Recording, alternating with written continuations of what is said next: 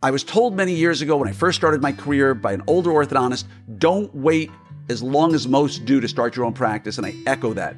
Start your own practice before you think you're ready, and I guarantee you it'll work out just fine. This, this, this is the Orthopreneur Show with Glenn Krieger, talking about the things you never learned in school, like marketing, management, and leadership.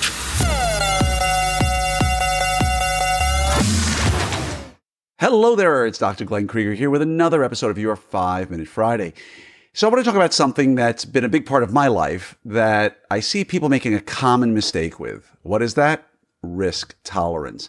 Now, when I was young, and if you're a younger orthodontist or anybody listening to this, I want to dispel a myth for you. The myth was when you're young, risk everything because you have time to rebuild.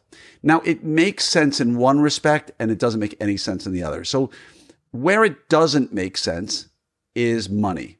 When you're young, and this is a whole other topic we'll talk about, about sacrifice. Don't buy the fancy car. When I say young, I mean you're fresh out of residency. I don't care if you have 500,000 in debt or your mom or dad or somebody you care about paid for your education.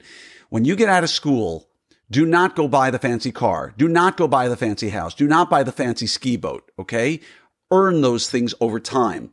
Take your money, save, and, and save your money. Now, Darrell Cain from Cain Watters and Associates many years ago gave a lecture that really resonated with me. And he said, when you're young, the biggest mistake people make with money, with money, is to think, oh, I could lose it all and start over again because I'm only 25 or 30 years old. And if I lose it all at 35, I'll build back up. And he, he made the point that until and, and I paraphrase, until your interest that you're getting back equals the same amount of money that you're putting in every year, then, then capital preservation matters. Meaning, if you're putting in $10,000 a year into your retirement, until you're getting 10,000 a year in interest, right? And not just because you doubled one year, that doesn't count, right? Over a four, five, six, eight year period, if you're putting in 10,000 a year and you have $100,000 invested now and you're getting 10% interest, until that moment where the amount of interest you're getting matches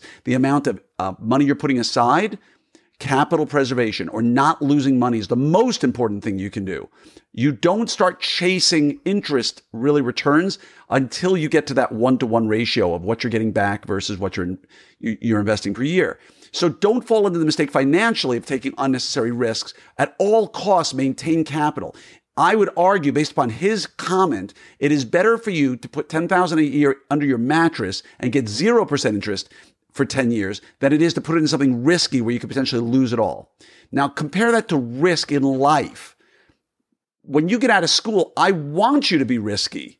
Okay. I want you to sort of put it on the line. If you're an orthodontist or a dentist or somebody who's professional, odds are you're not going to fail statistically, actuarially speaking, you are not going to fail.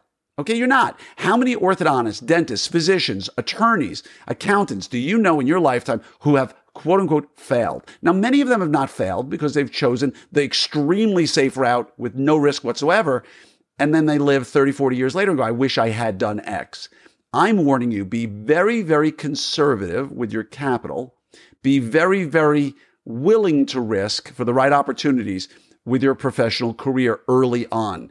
You have an opportunity to buy a piece of land and put a building on it, go for it if it's in a good area. You have the opportunity to go start your own practice, do it. Right? All too often, people sit there and they wait and wait and wait and wait and wait for the right opportunity. And there's a great comment from the guy who started the Spartan races, which you've heard me talk about before, that people say, I'll do a Spartan race when I'm in shape. And he says, no, you're doing it backwards. Put a date on the calendar to do a Spartan race and you'll be in shape for that race.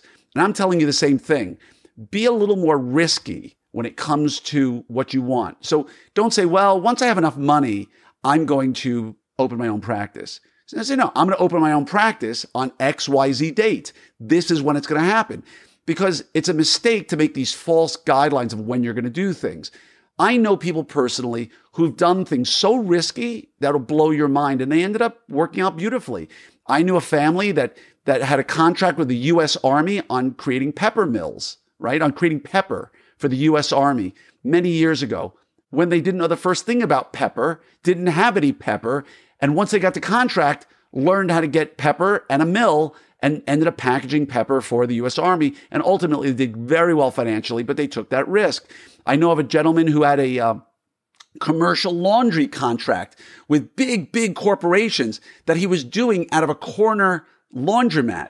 He was doing commercial laundry out of a corner laundromat because he was taking the risk. He didn't have a commercial laundry, but he knew that he had to take the risk. And I'm telling you, if you're listening to this, you have less risk in your life than that.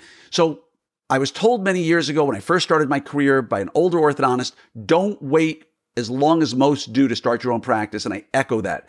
Start your own practice before you think you're ready. And I guarantee you it'll work out just fine. Um, so again, the takeaway message from all of this today is wherever you are in life, wherever you are in life, value risk in certain situations. Now, again, financially, you've got a financial advisor or you better have a financial advisor to help you guide you. And in life, I mean, you've got lots of people you can talk to, but when someone gives you advice, you have to ask them, how risk averse are you? What have they done in their life? Right. So for me, yeah, sure. You'd say Glenn is pretty non risk averse, right? He goes back to ortho at age 44 with three kids and, uh, and, are, you know, willing to go through his retirement account on that bet. I'm a little more risk tolerant than you might be. But I will tell you, speak to 100 orthodontists or, or clinicians who've been around the block, and they will tell you, bet on yourself. That's the number one key here. Bet on yourself and take risks on yourself because it will never be a better investment. And don't wait to say, oh, hmm, that thing I want to do is going to take some time or money. I'm not going to invest in it. If it involves you and your practice, make that investment as early as you can. The Orthopreneurs RD group that we have has an investment. The biggest mistake I hear from people that I just, I just want to shake them and say, don't be an idiot is they go, you know, I'm only out of school two or three years, or I'm just getting out of school. I want to wait until I have more money so I can invest in that kind of, of, of group. And I go, are you out of your mind? Like there's no sure, quicker way to get there than a group of your peers who are vested in you. Like the money you're going to spend on a couple of cases a year is going to come back to you 30 fold. But no, I'm just kind of scared. my accountant says I don't have the money right now. Yeah, because your accountant is the least risk tolerant human being you'll ever meet. So I'm just saying, invest in yourself, whatever that means, and I guarantee you the results will be there for you. Okay. If you need anything, reach out to me. I'm always here for you. Uh, much love to each and every one of you, and wishing you a wonderful day.